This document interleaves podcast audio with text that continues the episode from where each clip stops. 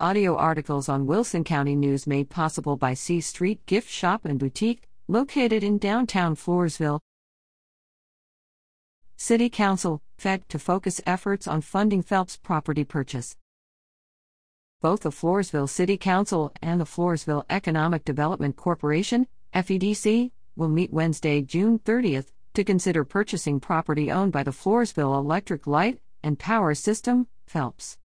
The property includes one point five three acres that served as the utility's main location in downtown Floresville and seven point one acres on U S one eighty-one south of the city.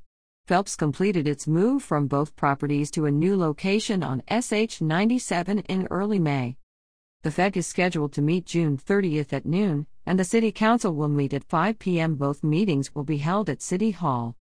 The City Council plans to consult with financial advisor Victor Quiroga about the use of a bond issue to reimburse funds used for purchasing the Phelps properties. F E D representatives in a May twenty-sixth presentation to the Phelps board said they wanted to acquire the property at the corner of fourth and C Streets to encourage both business development and family activity in downtown Floresville. Reader at W C N online dot com.